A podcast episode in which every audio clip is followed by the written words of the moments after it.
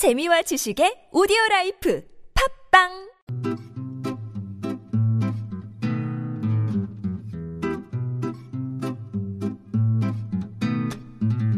TBS 아나운서 팀과 한국어 천재가 함께하는 쉬운 말 바꾸기 운동. 시작부터 탈이 많았던 세계 스카우트 잼버리. 태풍 때문에 결국 어정쩡하게 끝나가고 있는데요. 엊그제 뉴스 기사에서 contingency plan, plan B라는 표현을 들어보셨을 겁니다. 태풍 카눈이 한반도 방향으로 북상함에 따라 2023 새만금 세계 스카우트 잼버리 참가자들의 안전 확보를 위한 contingency plan 점검에 들어갔다. 대통령은 스카우트 대원들의 안전 확보를 위해 어제부터 관계 장관들과 plan B 논의에 착수했다.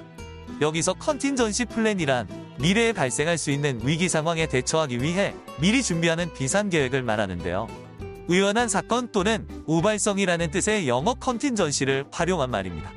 또 플랜 B란 최선의 다음으로 좋은 방법이라는 뜻인데 이들을 각각 우리말로 비상계획 또 차선책이라 해도 충분히 알아들을 수 있습니다.